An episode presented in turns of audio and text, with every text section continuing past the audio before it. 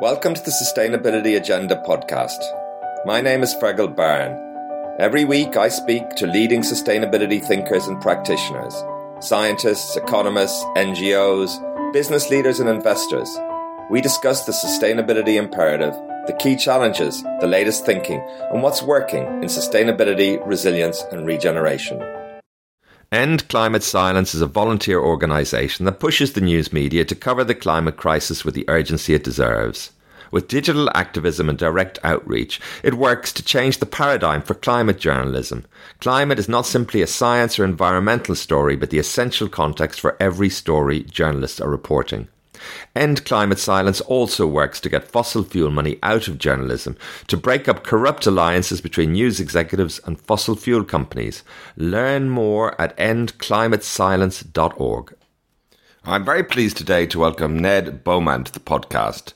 Ned is a British novelist, journalist, and screenwriter.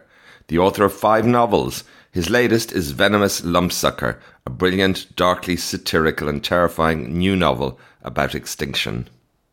So thank you very much, Ned, for joining me today on the Sustainability Agenda podcast. Thanks for having me. Now, before we start to discuss your wonderful, satirical, and very entertaining and timely book, um, I would like to maybe just get a sense uh, if you could introduce yourself and talk a little bit about your background. And uh, yeah, that'd be great. Thank you. My name is Ned Beauman. I was born in 1985, so now 37. Uh, I grew up in North London and I still live in North London. Uh, my first novel, Boxer Beetle, came out in 2010, and my most recent one, as you say, is uh, Venomous Lumpsucker, which came out in July. Great. Now, before we start to talk about uh, Venomous Lumpsucker and hopefully not reveal too much about the uh, the uh, goings on and uh, and the ending and and plot uh, points of, of, of importance, um, can you maybe just set the scene a little bit? I'm, I'm always curious to get a sense of what's on people's minds from from an environmental perspective. What would you say that at the moment most worries you, most keeps you awake about the, the environmental uh, crisis? Uh, well, I've been following the Tory leadership contest, and uh, at time of podcasting, it looks like Liz Truss is definitely going to be the next prime minister, and it's increasingly obvious she doesn't care about the climate at all. Um, so it's uh, a bit depressing to anticipate that we're not really going to make any progress for the foreseeable future. Um, other than what people are able to accomplish in spite of the apathy or the hostility from the very top. Yeah, absolutely. Uh, I suppose in America, when Trump was in power, there were you did see parts of uh, America, some of the states, some of the cities, and even I guess some companies, but not very many, uh, making some uh, progress or momentum on the environmental front. But um, in the UK, it's hard to see it. I guess uh, quite quite a number of initiatives coming out of the EU, which are quite powerful, but um, not really going to have much impact. And I suppose, uh, in some sense, uh, Britain will try and set itself up to uh, be an alternative to more costly regulatory regimes, certainly financial and others. Yeah, I mean, it's a shame that Wales or wherever can't just do its own thing in the way that California can in the US. yes. Yeah, absolutely. What what gives you uh, op- optimism? What what what? Where do you see, or do you see any seeds of optimism? Um, well, from what I've been reading uh, from people like uh, David Wallace Wells, I get the sense that the projections we have at the moment are actually not as bad as the worst case scenarios from a few years ago because in fact some progress has been made and the science is getting a bit more precise uh, and you know uh, david wallace wells the uninhabitable earth made a huge impression on me but the sense i get from reading him is that the the most like unmitigatedly apocalyptic scenarios from that book are maybe now beyond the margin of the uh, likely future. So at least that is good to hear. Your book, uh, Venomous Sucker, is uh, very funny and very satirical and very grounded in, it seems to me, uh, some of the mechanics, shall we say, of current um, aspects of financial markets and the way in which financial markets and the environment are are interlinking, as as it were, in the way the the, the reliance that uh, governments and indeed corporations, financial institutions are, are putting on on uh, dealing with the climate through financial markets and so forth. That's uh, the, the, level of detail and, and accuracy is quite striking in the book, and I'm just wondering when did you, at what point did you think? Uh, I mean, have you a long-standing interest in financial markets, and uh, or, or, or, was it more that you you you spotted some trends, or how how did you put put, put that together with with the environmental crisis? Well, my interest in uh, the kind of technical details of finance is relatively recent, and it, a lot of it is because I read this newsletter called Money Stuff by Matt Levine. He's a Bloomberg writer and he writes this daily newsletter about what's going on uh, in finance. And it's just so uh, witty and readable that it has uh, just on its own made me really interested in something that I would have thought was boring before. I mean, also, my dad is an economist, so it's weird in a way that uh, I didn't take an interest in this stuff sooner. But anyway, um, I am now, and uh, that was part of it. And then, but the specific inspiration for the book was um, several years ago. I remember seeing this kind of uh, sort of satirical. Uh, I don't know. It was a website, I suppose, and maybe some press releases about this thing called cheat neutral, the premise of which was um, offsetting your infidelity. So if you were married and you wanted to have an affair, you could pay someone else who was going to have an affair to not have an affair. Um, and therefore, morally, the act would be neutral. And obviously, this was intended as a satire of carbon offsets. And I don't think it quite works as a satire because I think there are some important differences between infidelity and carbon emissions that make the analogy fail. But it really stuck in my mind. And then more recently, when I wanted to write something about the intersection between capitalism and the climate crisis, uh, I think it helped bring to mind this idea of extinction credits, which is the premise of the book that in the future, if you want to drive an endangered species to an extinction, uh, you will be able to buy a credit to do that completely legally. Uh, and as soon as I had that idea, I thought, uh, this is a novel. But I also thought, if I write this, I do want to get into the nitty gritty. I want to do some world building, decide how it would actually work in practice, uh, and you know, put to work some of the reading about finance I've done over the last few years. Uh, very interesting. It, it's very funny uh, satire, and I've got to ask you: Is it okay? Do you think to laugh about climate? Um, I mean, I was asked this question recently about whether the humor in the book comes out of rage. And I had to point out that I also recently wrote an essay about my dog, and the essay about my dog was supposed to be funny. And it's not because I feel rage about my Havanese, it's because I just try and make everything I write at least possibly funny because.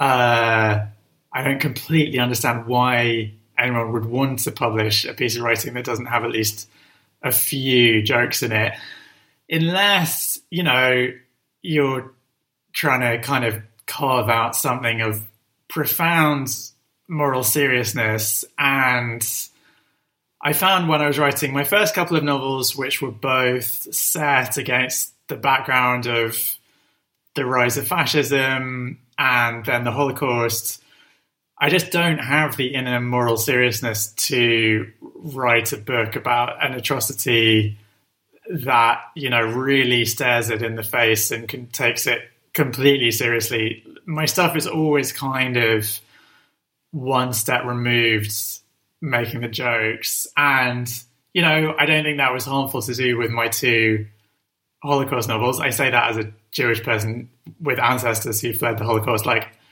I don't think it makes things any worse for the victims to joke about it. And of course, you know, I'm not joking about it in the sense of minimizing it or diminishing it. I'm joking about how strange human behavior is in response to it and how strange uh, a world we we built for ourselves. Um, and also, you know, we, we should all be thinking a lot about the climate crisis, I think, and reading a lot about the climate crisis. But if we make the decision that, well, as soon as we start thinking about the climate crisis, that's a complete humor free zone for until we put it down and do something else, then no one's really going to want to do it, I think.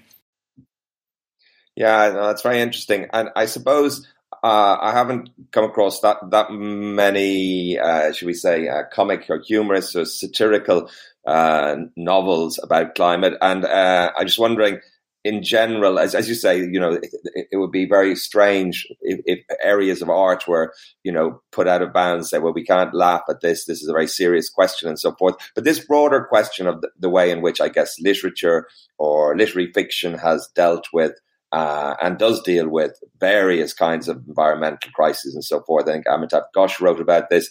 Um, others, um, uh, there's been, a, I guess, a burgeoning uh, books about about this. How, how, well do you think uh, literature has done dealing with these questions? Um, well, yeah, as Amitav Ghosh has pointed out, it's difficult to write about climate because climate change is what Timothy Morton, for instance, calls a hyperobject, and literary fiction conventionally is about individuals, and it's just difficult to reconcile those two things. Uh, even more so because, although of course climate change does cause fires and floods and landslides and so on, for most people, most of the time, it's a kind of lethally gradual, undramatic thing. So it's just hard to integrate with a novel. I mean, in a sense, I took the easy way out by writing about people who are directly involved in environmental related industries. So they have a reason to be thinking and talking about climate change because they're at work. Uh, it's harder to uh, connect all that stuff with a so-called normal person who isn't actually, for plot reasons, under the obligation to be thinking and talking about it all the time. Um, it's true that I don't think it has filtered into literary fiction as a background to quite the extent that one might expect. I remember seeing someone saying, I can't remember who, a few years ago, that in a sense, from now on, every novel set in the present is going to be a climate change novel because climate change is ubiquitous and in a, in a way it's the only subject. Uh, and in fact, I don't really feel like that has been borne out. Uh, if you look at the, you know, hyped novels that are coming out about people in the present day. But uh, like I said, I don't really blame people for not having found a way to integrate it because it's difficult to integrate, especially if you're writing the sort of novel that is a bit more intimate and human and less technical and full of facts than mine, the kind of thing I do makes it easier. But if that's not the kind of thing you do, it is more of a challenge. So I can, you know, forgive people for slightly averting their gaze from it when they write a novel. Yeah, yeah, very interesting. I mean, the two characters the center of your book, they, they work for the Brahma Samudram Corporation, if I got that right. But could you maybe just tell us what this company does and I guess how it impinges upon the extinction industry, which you talked about? Uh, yeah, so Brahma Samudram Mining Corporation is a fictional Indian mining corporation with big holdings all over the world. Uh, it's meant to be the equivalent of a Rio Tinto or something that has uh, expanded fast in the years between now and uh, 15 or 20 years hence when the book is set. Uh, and the two main characters, one of them is an Australian guy called Mark Halyard, and he works for Brahma Samudram um, as a environmental impact coordinator, uh, which basically means he goes from site to site, working out how they can kind of obliterate the landscape with minimal hassles involving uh, environmental regulations. Um, and the other character uh, is a Swiss woman called Karin Resaint, and she works as a species intelligence evaluator, uh, which is a kind of novel job which exists because in this system of extinction credits, uh, you have to spend more extinction credits to eradicate an intelligent species than a non intelligent one because everyone agrees that losing an intelligent species is a bigger loss. Um, so someone has to certify whether these endangered species are intelligent or not. So she's a former expert in artificial intelligence who retrains as an expert in animal cognition. And then she also travels from site to site, writing reports on these endangered species about whether it's okay for them to be obliterated by a company such as Brahma Samudram. Uh, and so her and Halyard end up colliding in the course of their two jobs um, uh, because of this particular species of fish uh, that lives in the Baltic called the venomous lumpsucker. The title of the book, of course. Yeah, yeah. And what's interesting, I think, is this um, rec- recognizing the, the the I guess the world we're in, but it's it's in the future, but not sufficiently or not so far away in the future that that it's uh, very disorienting. We've got drones more capacious and strange and things like that. How, how did you think about this? How far to go in the future? How many you know new waves of technology? Well, it was just a case of uh, I come up with this extinction credit system and I didn't want the plot to take place at the birth of the extinction credit system. I wanted it to take place once the system had been bedded in for a while because quite a lot of the book is about people finding ways to kind of game it or undermine it or make money off it. So I wanted it to be a kind of established fact in the world of the book where, in many ways, the rot has already started to set in. So I thought that's going to take at least 10 or 15 years before it stops feeling too new.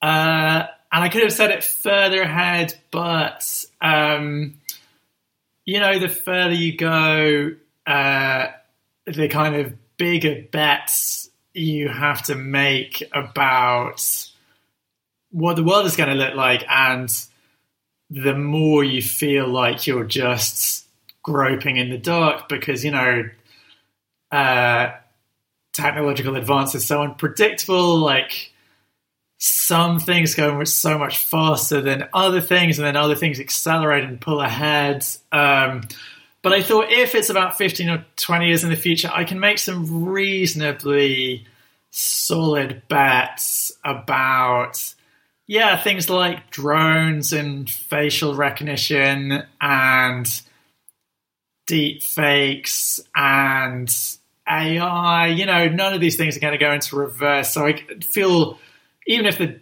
details are going to be proven wrong, I'm sure if anyone looks at this book again in 20 years' time, at least the direction of travel and I think the rough place they'll have in our lives, you can you can feel semi confident about trying to like sketch sketch in the world in that way.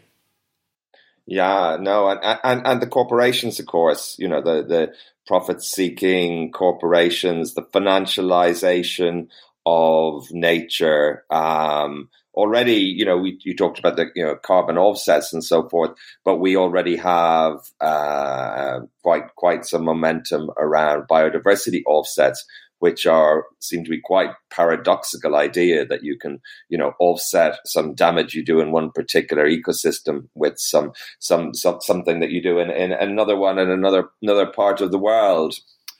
Yeah, so you know. Uh, when I gave uh, first draft of the book to one of my early readers, one of the things he said to me was, I know the extinction credits idea is supposed to be satirical, but it's just so ridiculous. I don't think even really works as satire. And I was able to say to him, pretty much every detail of the extinction credit system is drawn from real details of kind of nature related or climate related financial instruments, including the fact that um, it treats completely non fungible things as fungible. So, yeah, in this world, if you want to eradicate a particular fish, you can pay someone else to not eradicate a particular bird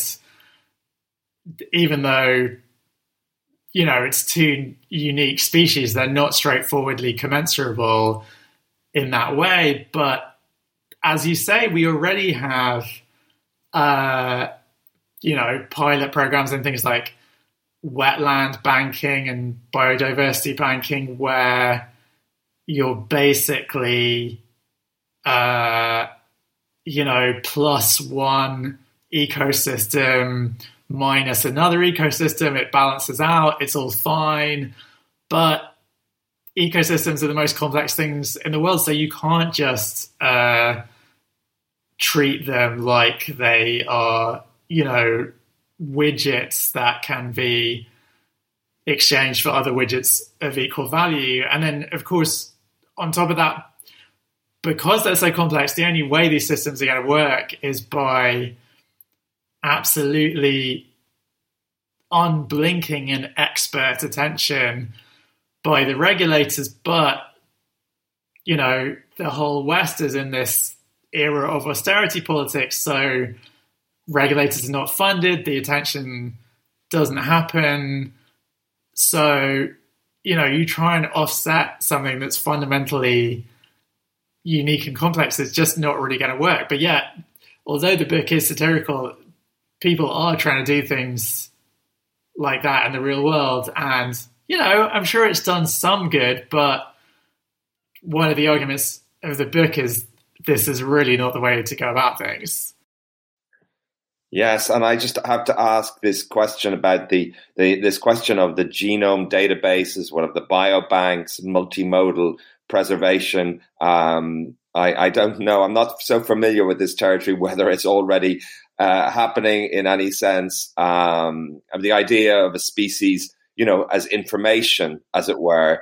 Um, and and again, that can you know you can see why certain uh, you know specious arguments would be philosophical arguments, as it were, that could be put forward to try and somehow lessen the the, the reality of the you know brutality of of of, of, of the horror of, of, of genuine you know uh, physical extinction of you know animals with with flesh and cartilage and you know all the rest.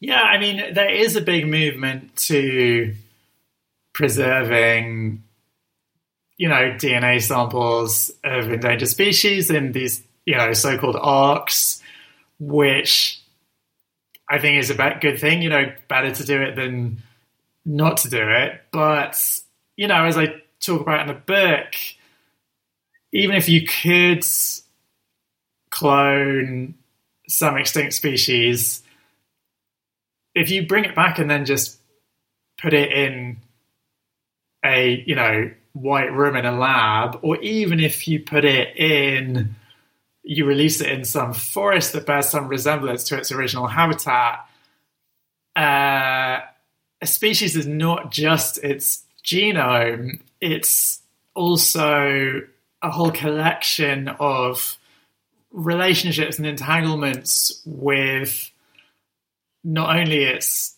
you know, fellow members of the species, but also the whole ecosystem it used to inhabit and, you know, the culture that was passed down because some more intelligent animals genuinely do have a culture that they pass down from person to person. So, you know, if you just clone one and bring it back, it's as if you or I were cloned and brought back and we found ourselves in some lab a thousand years of the future. I mean, it kind of would be you or me, but like in many quite critical ways, uh, it wouldn't. So, in the book, you know, this is sort of speculative. I, I, I say, well, you don't just need the DNA samples, you need very extensive brain scans, uh, you need very extensive documentation of the behavior in the wild. You even need samples of, you know, their gut biome because that's something that's passed from mother to child, so you won't necessarily be able to bring that back if you clone them. So the idea is this stuff has become a bit more sophisticated, so maybe we could bring back a more sort of realistic, textured version of this, you know, bereft, cloned animal. Um, but, you know, what I think more the problem is like, are we actually going to do this? You know, some of these biobanks have samples of hundreds and hundreds of different species. You know, maybe eventually it will be thousands and thousands. I'm sure if the panda goes extinct, we'll bring back the panda. I'm sure if tigers go extinct, we'll bring back tigers. But as I talk a lot about in the book, the extinction crisis is not, of course, just charismatic megafauna. It's tens of thousands of other species and we can tell ourselves we can bring them all back in the future.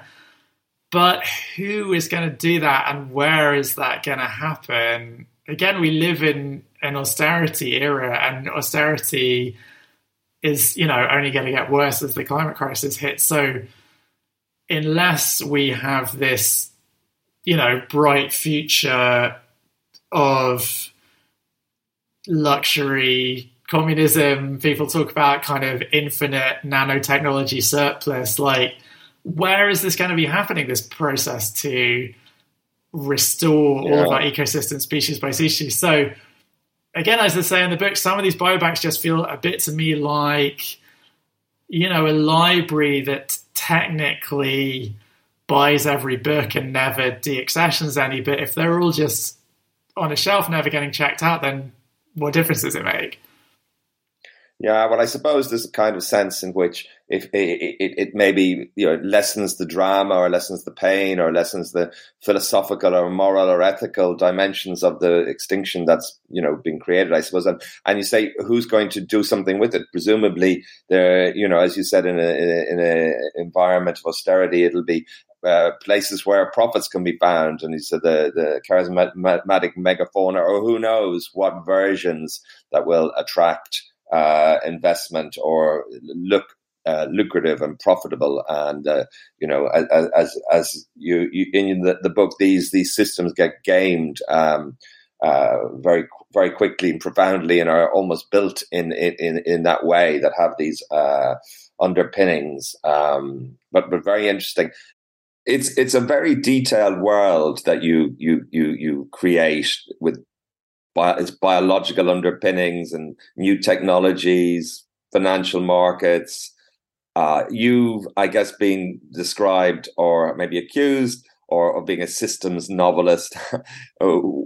what does that mean, or how does that? Would you say that that in, this this book in some way fulfills that idea? Yeah, I mean, so f- for those who don't know, a systems novel. Well, I I uh, often find myself using the term hysterical realism. I guess hysterical realism isn't quite the same as the systems novel, but there is a big overlap uh, with people like David Foster Wallace and Don DeLillo and Richard Powers and people sometimes mention White Teeth by Zadie Smith. Um, Thomas Pynchon.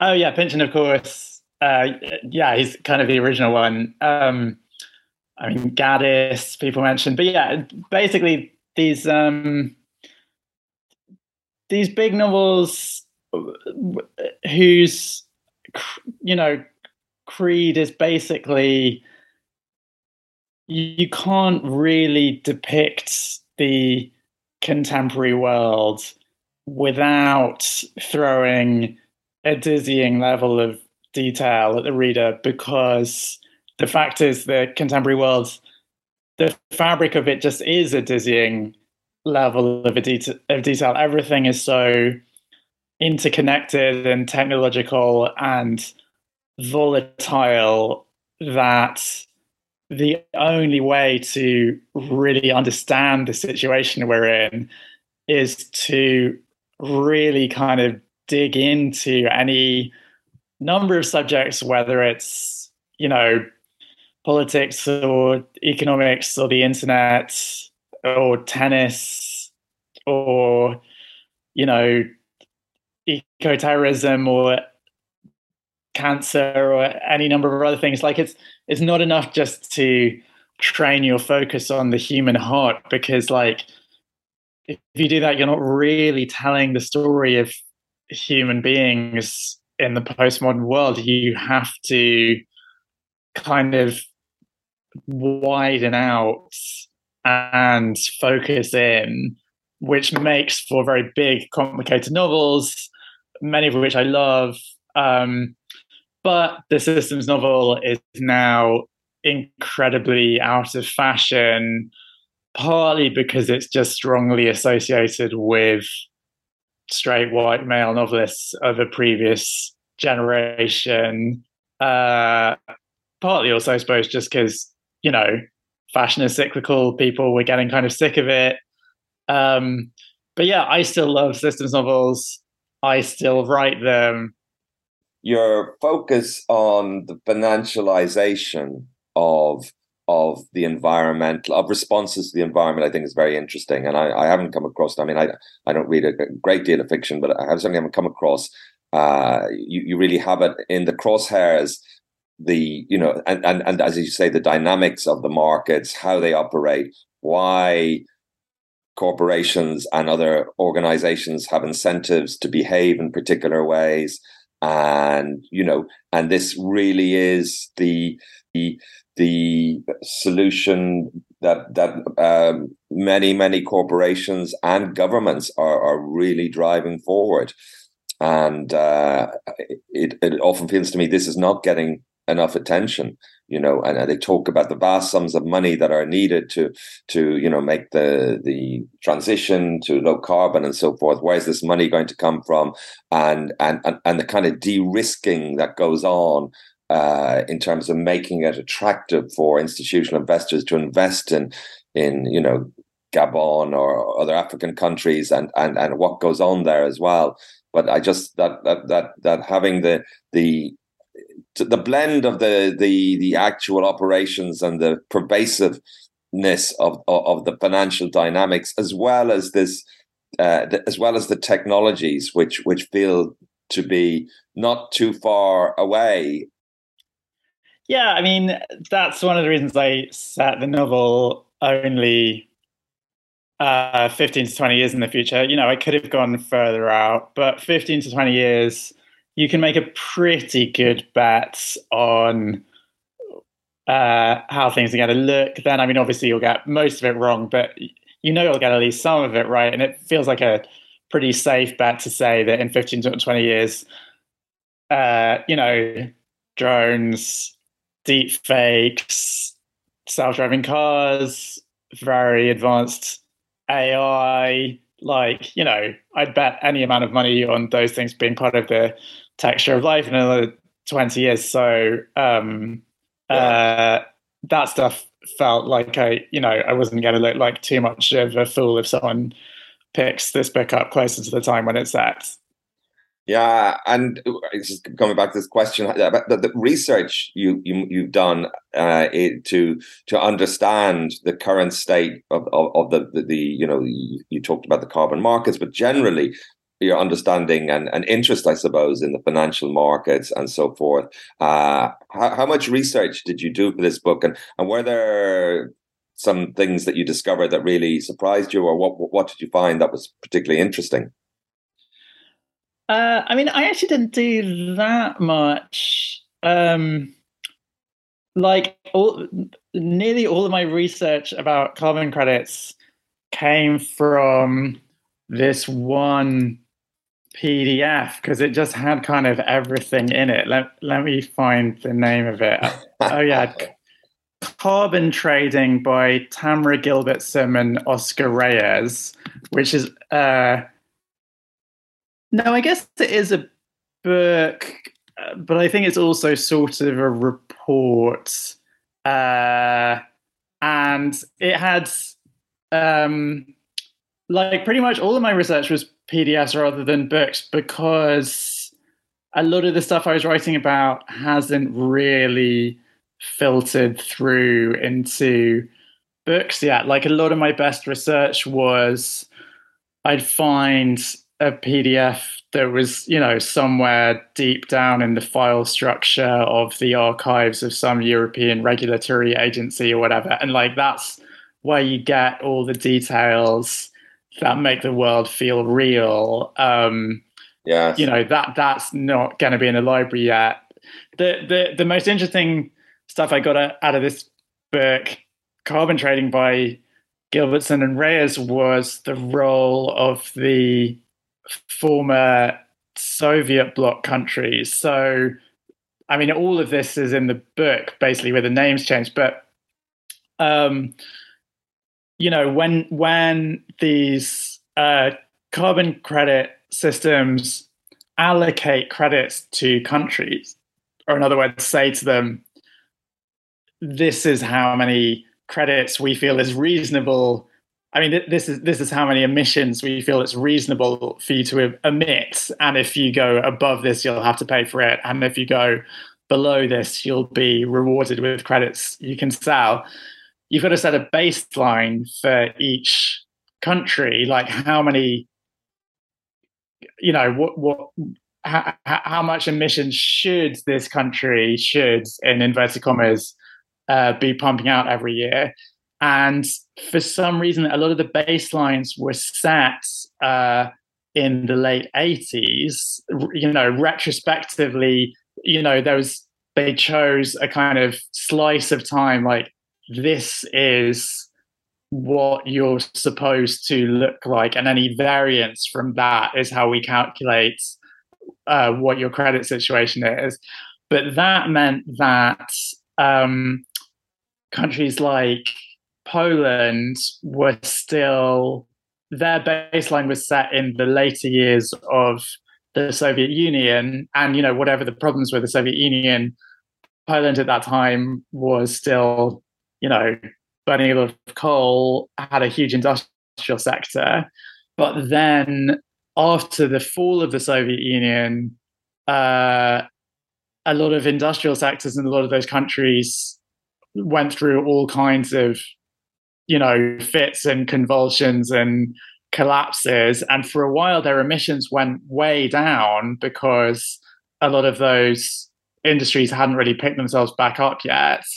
So these Eastern European countries were rewarded as if they'd gone through amazing environmental reforms, which I mean, in a sense, they had because of their the dip in their economies, but yeah, because their emissions were so much lower than they had been in the last days of the Soviet Union, they were allocated loads of extra credits, which they could then sell to Western European countries. So the Western European countries were allowed to emit more. So the kind of, you know, miserable on a human level collapse of these economies created this gap, which in a certain sense was lucrative, but also kind of disastrous because it generated all these credits on the markets which then meant that other other richer countries could buy these credits very cheaply and then didn't really have to worry about reducing their emissions. Yeah. Um, all, all of this is in the past. Like obviously, you know, Poland now is on course to, I saw like exceed the UK GDP per capita. But yeah, for a while in the early days of the European carbon credit system, it was all running very perversely. And, you know, the whole history of these market instruments is full of these little perverse details because basically it's an attempt by bureaucrats and think tanks to come up with a way to reduce emissions in these experimental ways which won't inconvenience the industry too much as opposed to just passing a law saying you can't ruin the environment anymore. Well that's a really crucial issue and question and it's not a word that uh, many people like in, in the world of business at least. I mean it's it, that's a generalization but the regulation for sure and a lot more carrots than sticks for sure. And at the heart of these approaches are these ideas of you know de-risking and financial returns and so forth but not actually saying no this is not we don't want this. We're going to you know put a uh, you know a ban on this or we're going to put in place uh, you know very powerful regulations and so forth and uh, ways in which companies can maintain the status quo and governments as well in many ways. The uh, naming and, and the way something like net zero and the introduction of the word net into it and what that means and so forth.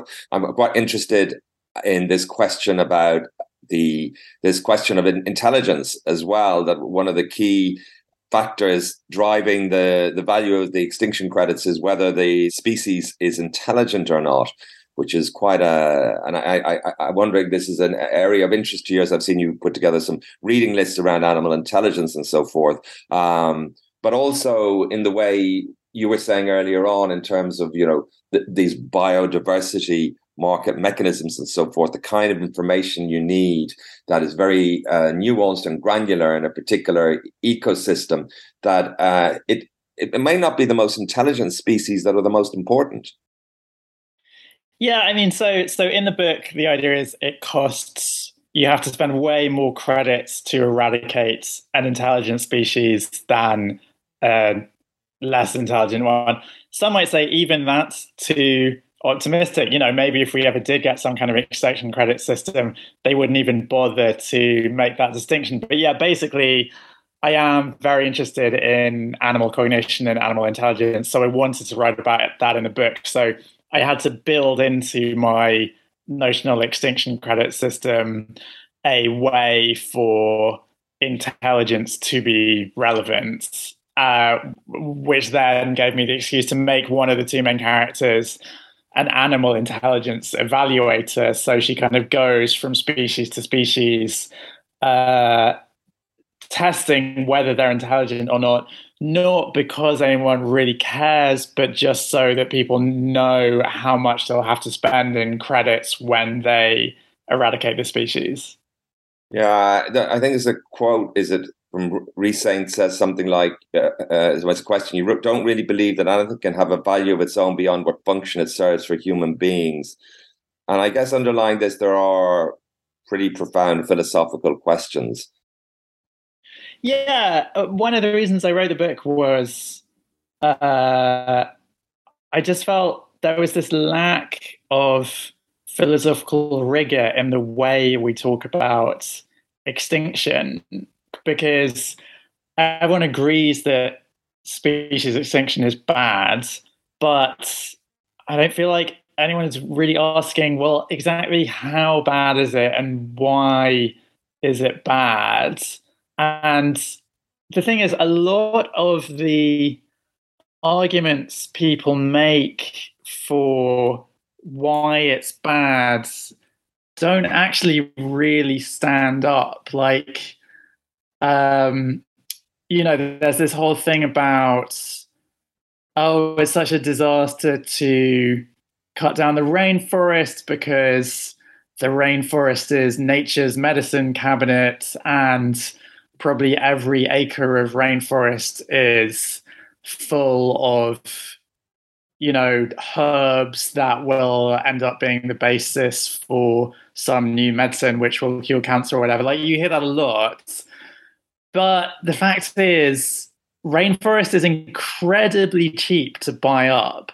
So if it were the case that every acre of rainforest has potentially world changing innovations in it, then why haven't all these incredibly rich Swiss pharmaceutical companies bought up huge amounts of the rainforest so that they can patent all the medicines? Is that not a bit? Is that not a bit? Look, taking this market idea, if it if it had value, it would have a market price. It hasn't got a market price, therefore it can't have any value.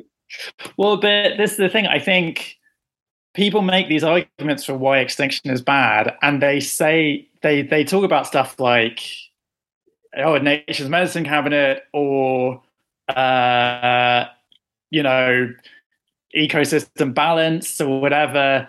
But actually, a lot of these sort of pragmatic arguments where it's like oh, if we're not careful, then actually the consequences could be way worse than we realize. A lot of them don't actually really hold up. So, like, I don't. In what? Sorry, in what way, Ned? Don't they hold up? Well, I talk about this in the book. So, like I said, like the fact is actually that, uh, you know, yes, the rainforest is nature's medicine cabinet, but any given acre of rainforest is probably not profitable. Otherwise, the Swiss pharmaceutical companies would have bought it. So, like that argument. That's a, that's a really interesting question. Is that the case? Because that does suggest this, you know, belief in the efficiency of markets. It almost suggests you're saying, well, if it had value, the Swiss pharmaceutical companies would value it. But maybe maybe markets don't work, and maybe there could be tremendous value but just because it hasn't been put a price on it. Uh, I mean, I know markets aren't wholly efficient, but like I do agree with this argument. Like, if it had value to capitalism, I think capitalism would would value it. Like, capitalism never misses a chance to buy some mining rights or some drilling rights or whatever, but um, buying rainforest and then combing through the herbs just probably isn't ultimately going to be profitable. I mean, obviously, it's great if someone else does it, like if some helpful uh, scientist does it on their own time and then they find some amazing new herb which can cure cancer or whatever, then that's great. And that could happen. But people people talk about like it's so short sighted that we're destroying this rainforest because we could get so much out of it. And I think people would be getting stuff out of it now if there was so much to get out of it. I mean, well, I think there's an interesting question there. Yeah, and I, I probably uh, we talked about this, but the you know, in reality, when you look at industries like the pharmaceutical industry and the technology industry, much of the primary research, fundamental research, is not done by the corporations. It's done by governments. And then these corporations take advantage of that and you know they bring them to market and so forth. So I, I, I don't know whether you'd expect the pharmaceutical company you know who knows what governments are doing on that front. But i, I think it's an interesting question and I, it brings up i guess for me this question i mean as well certainly as i've been doing the podcast the more i get exposed to and spend time reading about various environmental you know crises and issues and so forth it's not always if ever, very happy reading. And I'm wondering when it comes to extinction, are you worried about a mass extinction and an extinction event? Or has your level of worry, should we say, changed over the years? As you're writing and thinking about this? Uh, yeah. I mean, so you know, let me be clear about what I'm talking about. So when I say that the rainforest has no value, of course, I'm not saying it has it has no value. The point I'm trying to make is that so many of the arguments we hear about species extinction are basically saying it's bad for us if species go extinct. Yes. Um, and uh, in some cases, that's true. But actually, the fact is, you know, there's hundreds and hundreds of thousands of species on Earth. Most of them are little insects that we don't care about. If most of those species went extinct, but other insects, you know, replaced them, so we, you know, we had the same volume of insects, but you know, way, way fewer species, we as in human beings would actually be fine. So ultimately, it doesn't, I think, really work to hang your arguments against species extinction on self interest yeah, for human beings, or it'll make our lives.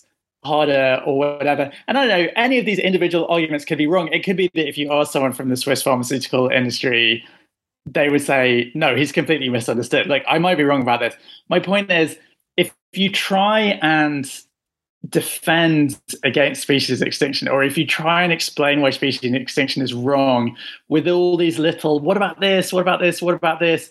The problem is you're relying then very heavily on the some f- complicated factual claim about like what we need out of ecosystems and then quite often that complicated factual claim turns out to be slightly flimsier that, than you'd want so one of the arguments in the book is that if you really want to argue against extinction you have to do so philosophically you have yes. to yeah.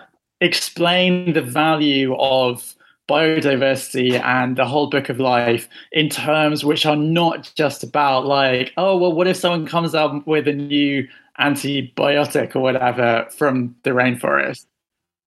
What are some of the arguments? What are some of the arguments do you think here ned in terms of maybe the neglected? Well so you know that i go into this in the book which is basically that um any species that exists today, this is a I, I quote this in one of my epigraphs, is the for, forward point in the flame of life that has been burning for millions and millions of years. Or in other words, the existence of any species on Earth is this extraordinarily improbable thing where this organism has been created that's so perfect it survived an essentially infinite number of events which ought to have wiped it out and wiped out the species to its left and the species to its right. And I don't mean an asteroid hitting or whatever. I mean you get a genetic mutation, and maybe that genetic mutation will do something good for you or is on the way to doing something really good. But you know, you get eaten by a bird or whatever before you can breed. For a species to develop even some minor new characteristic, which is going to be evolutionarily advantageous, it has to stack just fluke good luck on top of fluke good luck on top of fluke good luck for millions of years. And then the end result is some incredible thing which shouldn't shouldn't exist but has kind of run this gauntlet and agonizingly slowly been like kind of whittled down into its perfect final form. So the existence of any species on Earth is the numbers are just dizzying because it's just so improbable that it could even exist. And then as a result of that, the the the you know qualities we see in all these species around us are just so strange and whimsical and extraordinary. So the the argument I end up making in the book, and I'm not saying I necessarily agree with this, but one of my characters agrees with this, is it doesn't matter what a species does for us to destroy any species on Earth simply because, but, because of this, you know, because it's such an extraordinary thing that it even exists in the universe, to destroy any species on Earth is the equivalent of destroying, you know, a million Mona Lisas or like a billion blue guitar by Wallace Stevenses or whatever, you know, like, or you could or you could say, I mean, this is a controversial discussion they have in the book. Many, many individual human beings, the sheer value that a species has because of its uniqueness and its improbability, that is the deep fundamental value that is not gonna be undermined by like new research about whether we actually need honeybees or whatever. So, and again, I'm not saying I believe that, but that's the argument made in the book that like the philosophical reason why species extinction is bad is n- nothing to do with what species do for us. It's the fact that they exist in the universe and the process that they are the consummation of. So, if you believe that, then you're not just worried about the extinction crisis. It becomes to seem like the most horrifying thing that has ever happened in the history of the universe. I mean, one one palliating factor is that, of course, most of the species that have ever existed on Earth went extinct before human beings came along. So it's not like nothing was going extinct and then you know we caused the climate crisis and now everything's going extinct. Like the extinctions we're causing are a tiny fraction of the extinctions that has ever happened. Like extinction is a fact of life but when you think that we're accelerating the rate of it by you know hundreds or thousands of times then if you buy into this argument and you really stare it in the face then it is an atrocity on a level that's almost impossible to wrap your head around. Again, I don't necessarily agree with that. Like, my vibe, to be honest, is more I watch a video of some orangutans or some wolves or something, and I just think about how we are destroying their future and they don't even know about it and they didn't do anything wrong. And it just makes me feel incredibly guilty and sad, which is a much more banal and sentimental way to look at things. But yeah, the argument of the book is that if you get down to the philosophical bedrock, this is an issue so big it's almost impossible to even confront without going insane. Uh, that's fascinating and tremendously important. And at the same time, as you focused on the financialization of, of the environmental factors and so forth, there's this question that comes up in, you know, how do you value nature? A big momentum around what they call natural capital and things like that. And implicit in some of these models is the idea that um, exactly what you're saying, which is that uh, what what is the value for, to a, even to the extent how do they add value? How does a tree, if a tree is just in a field, well, that doesn't have any value until something's happened to that tree that makes it add value for us. Coming up with a, a financial figure for nature, but even at a deeper philosophical level, I mean, financial financialization and financial measures are just one, but underpinning that, as you say, is this fundamental philosophical question about you know value and and and who's doing the valuing.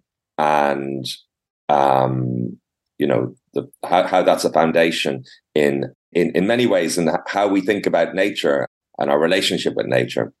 Very interesting indeed. And and so much more to, to, that one could potentially discuss. I mean fascinating these ideas this idea of this genome databases these biobanks we call multimodal preservation. So you get into this what is it uh this what's it called in physics? The cat. Oh, Schrodinger's cat. Yeah, you get into a little bit of a Schrodinger. Does something exist or not exist? You know, if there's not a living individual left, but there's some kind of multimodal, whatever that is, preservation. And I guess the ways in which those kind of definitions would and do get manipulated for financial gain or for, for, for any kind of gain getting involved in, in, in language games to try and you know uh, avoid the reality of of the actual elimination uh, and destruction of a particular species. Yeah, yeah, yeah. So what's next, Ned? Uh, I have started another novel. Um, this one is very much about the current political situation. I mean, so with Venomous Lumpsucker, uh, I had to face the fact that it would be mildly out of date by the time I published it. Like, there's some stuff about Ukraine and Russia in the book that already feels like an alternative history. And, you know, I had to like hastily put in some references to coronavirus. So I knew it was going to be slightly out of date. I'm now trying to write one about the current political situation, which is an insane venture because you know it will be out of date by the time I'm halfway through, let alone by the time I submit it, let alone by the time I publish it. But uh, I don't know. Well, yeah, we'll we'll see if I can make it work.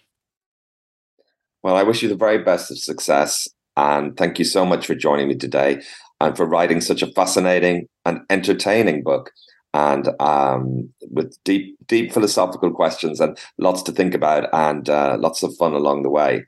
Um, so, thank you and best of luck with your ongoing work. Uh, thanks a lot. Thanks for having me. Green finance is increasingly presented as a crucial way to address climate change and biodiversity laws. Yet more often than not, financial alchemy is used to obfuscate and repackage dirty activities, which are then rebranded as green, thus maintaining the status quo. The Green Finance Observatory is an independent NGO whose mission is to analyse and decrypt these new financial markets based on pollution and nature's destruction.